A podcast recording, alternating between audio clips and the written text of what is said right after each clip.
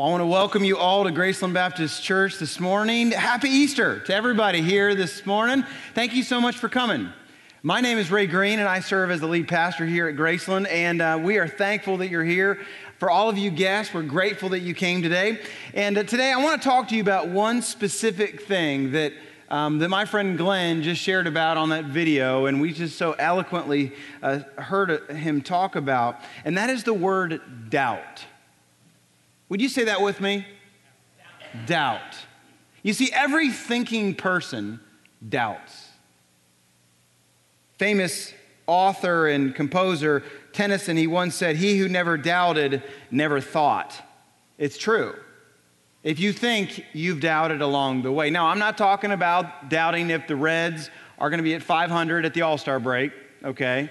I'm not talking about if your ham is going to be great in the afternoon because I know it's going to be, okay? And I know you went to honey, honey, what was it? Honey, honey baked ham. That's the one. Thank you very much. And I'm not talking if Tiger Woods is going to win the Masters next weekend. That's not the kind of doubt I'm talking about. What I'm talking about today is an uncertainty about God, an uncertainty about Easter, and all that we're doing here this morning. You see, the atheist, the agnostic, those of you who are agnostic or atheists here today, you got brought in by your ear to Easter service. You've doubted. Maybe I'm wrong, and maybe the Christians they're right. And then the Christians in this room, somewhere along the line, you've doubted and you've thought, you know what, maybe the agnostics, maybe the atheists, they're, maybe they're right, maybe I'm wrong. You see, doubt is no respecter of persons. You can be young, you can be old, you can be male, you can be female, and you can doubt. I mean, there's the age old question, one of the greatest doubt questions there is, is why would a good and loving and all powerful God allow for suffering in the world? We've asked that. That is why some have been pushed to agnosticism and atheism. I've certainly battled this in my own life. I've encountered personal suffering, and that's the question that pushed me to doubt. Or, or maybe um, you've seen really, really, really bad things happen to really, really, really good people, and then really, really, really bad people have all of the good things. I've seen that as well, and I've battled through that. I've been with you in processing that very thing. Or, maybe somebody told you along the way, hey, just pray. Hey, just pray. Just tell God something. Pray to God. And so you know, okay. And you felt awkward and you started praying to God and nothing happened, seemingly so. And so doubt crept in. So, the big question is this morning with you, as we just uh, take the few minutes to look at this, is what do we do with doubt? What do we do with it? Well, what I want to look at today is when we doubt, we have to go back to the resurrection. Because the resurrection of Jesus Christ, it changes everything. No resurrection, everything is game over. In fact, may the best doubter win if there's no resurrection. Paul himself, he said the same thing in 1 Corinthians 15 17. He said, If Christ has not been raised, your faith is futile. You are still in your sins. And then he bluntly, as Paul says it, he says to the Christians, You know what, you Christians, if Jesus hasn't been resurrected, then you are the most to be pitied.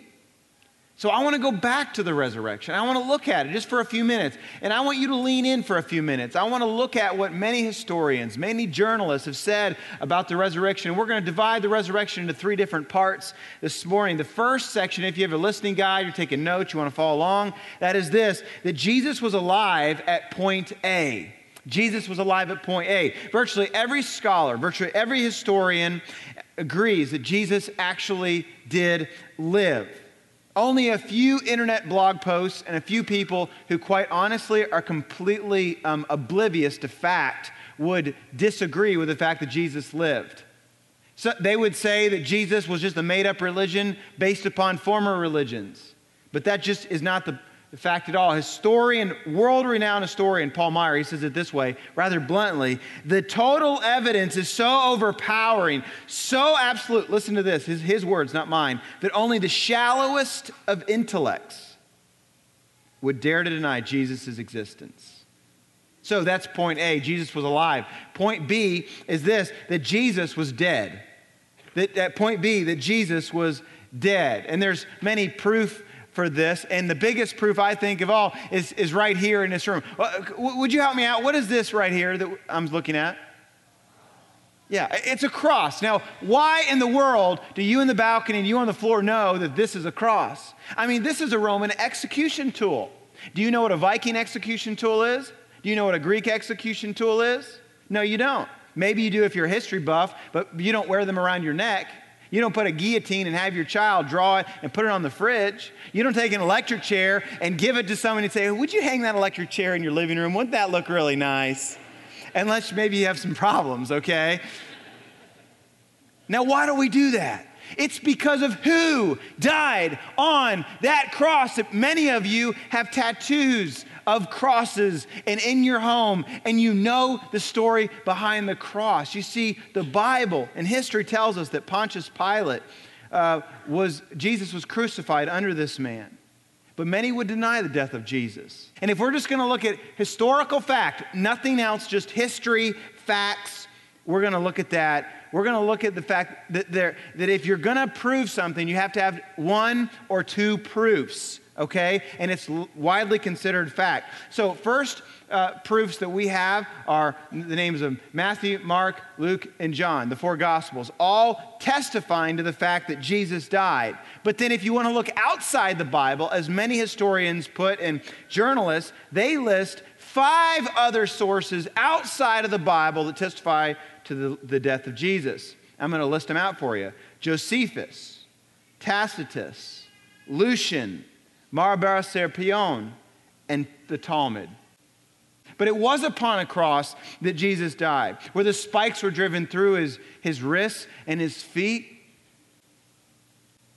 Do you know what that would be like? You know what death is caused by on the cross? It's when we cannot breathe anymore. You see, you, you, can't, you can't inhale on the cross when you're hanging because you're sagging so much. And so the individual would have to literally raise himself up. The nails are the only thing supporting the individual. So you literally, the nails are cutting through your bone and your flesh. It raise up, breathe, and then go back down. And literally, most people would die not because of blood loss, but because of sheer exhaustion from doing that. Agnostic New Testament scholar James Tabor, he says this I think we need have no doubt that given Jesus' execution by Roman crucifixion, he was truly dead. So, in review, Jesus was alive at point A, he was dead at point B, and now the most critical claim that Jesus was alive again at point C. That Jesus was alive again at point see. It reminds me of a, a, husband and his wife who take a trip to the Holy Land, and he takes his mother along along the way. So his mother-in-law is with them along the way, and somehow, in the course of time, she actually has a heart attack and she passes away. It's, it's very sad, and so they go to the undertaker, and the undertaker says, "Well, I can do a nice burial for her, and and, and a nice plot here for $200, but if you want to take her back to the United States, it's going to cost 10000 and without even like uh, uh, flinching, the guy says, We're going to take her back to the United States. And the undertaker's like, Well, you don't understand. $200 to bury her here, 10000 to take her back to the United States. He's like, Look, I heard a man was buried here 2,000 years ago, and then he was resurrected from the dead. I'm not taking that chance. I got permission from my mother in law to tell that joke because Easter is just a few hours away for, for lunch. But see, there are two strands of evidence, incredible strands of evidence, that prove that Jesus was alive again at point C. The first one was the fact that the tomb was empty, that, that Jesus was put in a tomb, it was sealed by Roman quality, and then he was guarded. The tomb was, and yet the tomb was found empty again. The first reason why the tomb was found empty is what we call the criterion embarrassment. And why is it an embarrassment? It was because of who found the tomb that was empty, and it was women who found the tomb that was empty. Now, don't shoot the messenger, but this is a big deal. In their culture, Jewish first century and Roman first century, women had no right to testify in court. Their opinions didn't matter, and they were treated mostly as property. Now, don't shoot the messenger, ladies, okay? I'm just telling you history, all right? But the fact of the matter is, if you wanted to make up an entire deal, you wouldn't have ladies going to the tomb to testify. But the fact that it was historical fact, they had to testify. Now, the second one is the fact that the enemies of Jesus actually admitted the tomb was empty. Now, they, they didn't want to admit it, but they had to. So they said, well, the disciples took him out of there, even though the disciples could not have overpowered those guards or actually rolled the stone away, probably. But the fact of the matter is, there was admittance that the tomb was empty. But then, that not only was the tomb empty, but second of all, that Jesus appeared to other people. And get this seven sources account for the fact that Jesus appeared to people. The first source, I'm going to list it really quickly for you. The first source was that there was a creed that was given to the Apostle Paul. He writes it in 1 Corinthians 15, 3 through 7. I'm going to read it for you. He said, Whatever I received, I passed on to you as of first importance that Jesus died for our sins according to the scriptures, that he was buried, that he was raised on the third day according to the scriptures, and that he appeared to Cephas, Peter, and then to 12. After that, he appeared to more than 500 of the brothers and sisters at the same time, most of whom are still living, though some have fallen asleep. Then he appeared to James, then to all the apostles. Now, please follow me here. The reason I share that is because he got this creed AD 34 to AD 36. And here's the reason why it's important because that was just a few years after the death of Jesus Christ. If you want to investigate the scene of something happening, you go back immediately to when the crime or whatever has taken place. This is historical gold right here. The second source, if you're taking notes, is that Paul's testimony about the disciples he, he testified that they had seen Jesus. He said in verse 11, Whether then it is I or they, this is what we preach, and this is what you believed. And then the third source, and fourth source, and fifth source, and sixth source are Matthew, Mark, Luke, and John. You see, the disciples confirmed the fact that they saw Jesus Christ, and they would be willing to literally be killed in the most atro- atrocious ways why? Because they believed and saw Jesus and they were willingly ready to die. Well, you say, Ray, you know what? People die all the time for causes they believe in. Yeah, but are you going to believe in a cause that is a lie? Certainly not give your life for it. But then the, finally, the seventh source are two church fathers, Clement and Polycarp. And these individuals testify to the certainty of the followers of Jesus and the fact they saw the resurrected Jesus Christ. Guys, I had to limit this list to seven. There are more. But you didn't want me going on and on and on and on and on this morning. But the fact of the matter is, is that we have concrete proof, concrete proof that Jesus was alive again at point C. And when we know this, it gives those of us who are believers, Christ followers in this room, confidence it puts a little spring in your step to know that you follow a risen Savior, to know that your past is in the past, to know that your future is forgiven, to know that every moment moving forward can have mission in your life, to know that there's a purpose for your life, to know that, you know what, those things that you've done that haunt you in your dreams that you don't tell anyone about or you think about, those things can be forgiven and can be put behind you. Those things are the most incredible things. I love how one person says it. You know, that empty tomb, you know what? Nobody expected nobody, right? But there, the fact of the matter is, we have celebration this morning.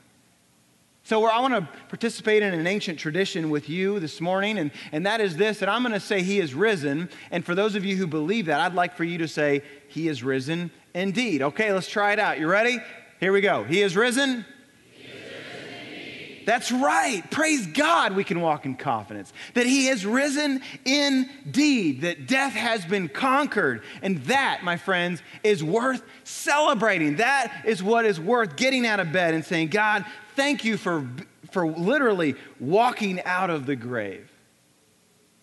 Now, the big question I have, though, is why would He do it? I mean, why the cross? And why the death? And why the burial? And why the resurrection? Well, I think there's two reasons. And I just want to spend the last few minutes with you talking about those. The first reason of why is because of the fact that this cross points to justice. You see, God is a God of justice. He didn't come to earth and look at humanity and say, okay, you've jacked it all up, amnesty for everyone. That wouldn't be just.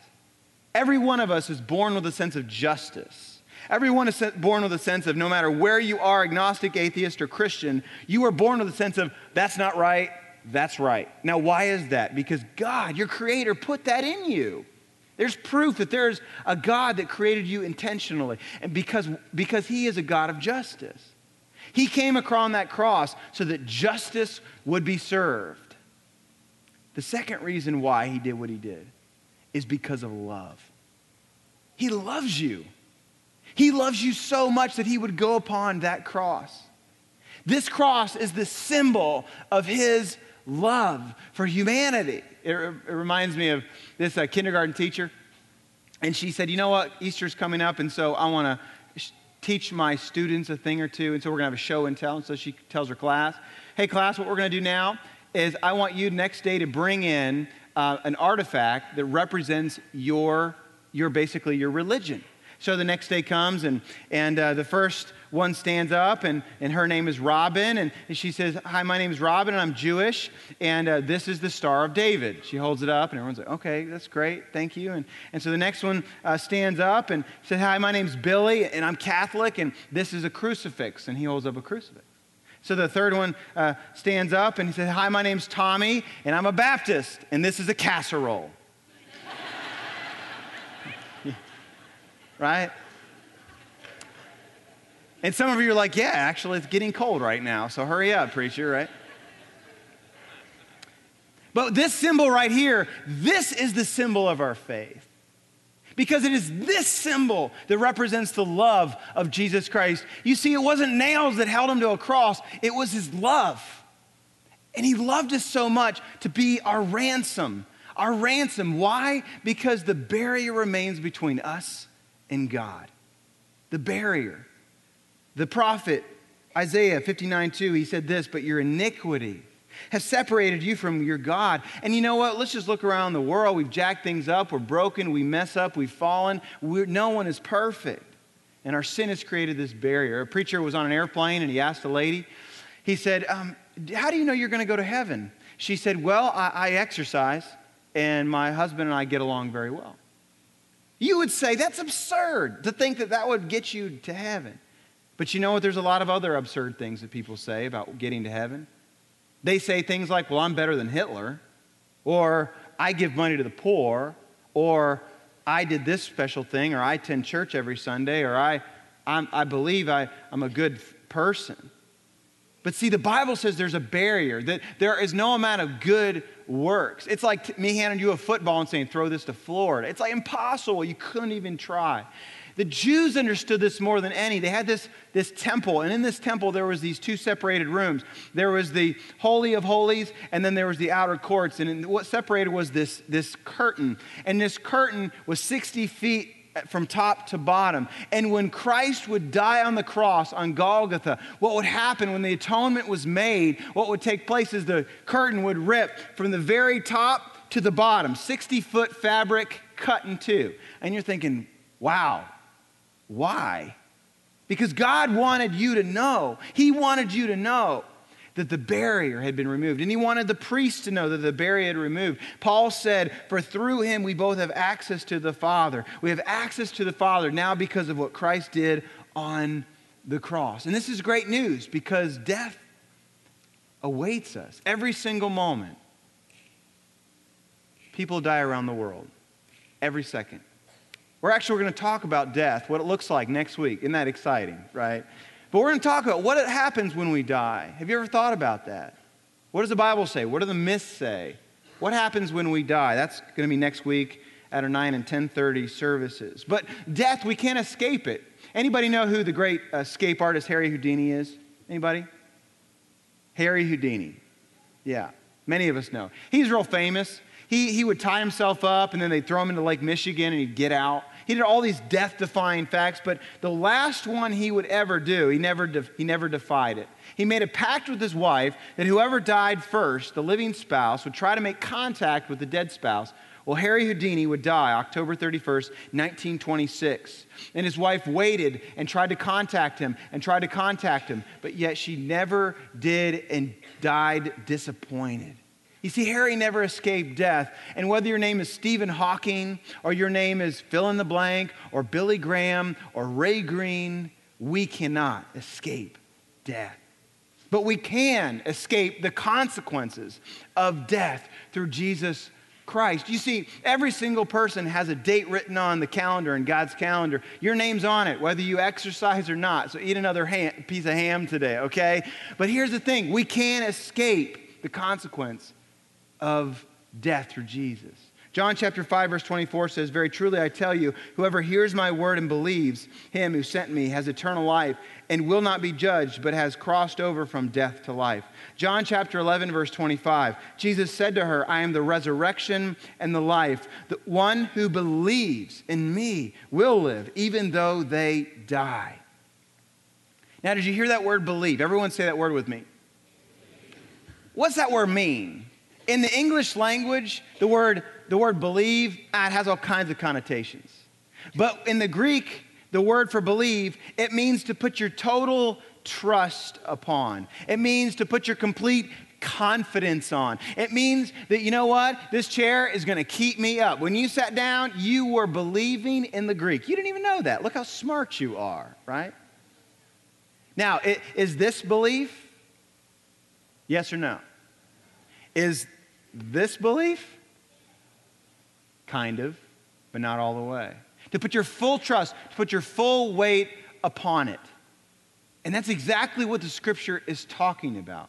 See, when we put our full weight upon Christ, when we believe, that's when he rescues us from the penalty and the consequence of death. In 1989, in Armenia, there was an earthquake, 8.2 on the Richter scale. 32,000 people died in four minutes. Actually, we had a woman from Armenia in the first service this morning, and she came to me and she said, I remember that earthquake. Unbelievable. There was a family there, and the family uh, gathered together after the earthquake, and they just wanted to make sure everyone was okay. And so they get everyone together, and everyone's good. And then the husband looks at the wife and says, All right, I got to get to the school. Well, what's at the school? Well, what was at the school is their son Armand was there. And Armand was at their school. The, son, the, the dad had dropped him off earlier. And he had always promised Armand, I'll always be there for you. I'll always do what I said I would do. I'll always be there for you. So he shows up at the school, and the school is leveled. It's in rubble. All of the brick and mortar is gone. And there's all these people weeping over their children and over what has happened. And he says, Armand, Armand and he doesn't hear anything. And then he hears in the back of his mind what he had told Armand I'll always be there for you. I'll always do what, you, what I said I would do. So he begins to climb up on the rubble and he begins to picture in his mind where in the world was Armand's schoolroom. He kind of finds it in his mind as he was recapturing, rebuilding it in his mind. He begins to tear away the rubble, piece by piece by piece. True story. One hour goes by, two hours goes by. Five hours goes by. And, and the parents at one point try to pull him off the rubble. Come back here, sir. He's dead. No, no, I promised my son that I would do what I said I would do. So he continues. He, he does it for 10 hours, and then 12 hours, and then 16 hours. The fire marshal says, Sir, you have to leave. Your life is in jeopardy. The gas lines have busted open. There's fires all over the city. You may yourself die. He says, I promised my son I would do what I said I would do, and I would always be for him. So he continues 25 hours, 30 hours. 32 hours, 36 hours. Finally, at 38 hours of digging, his hands are bleeding and he's moving the rocks away and finally goes, Armand!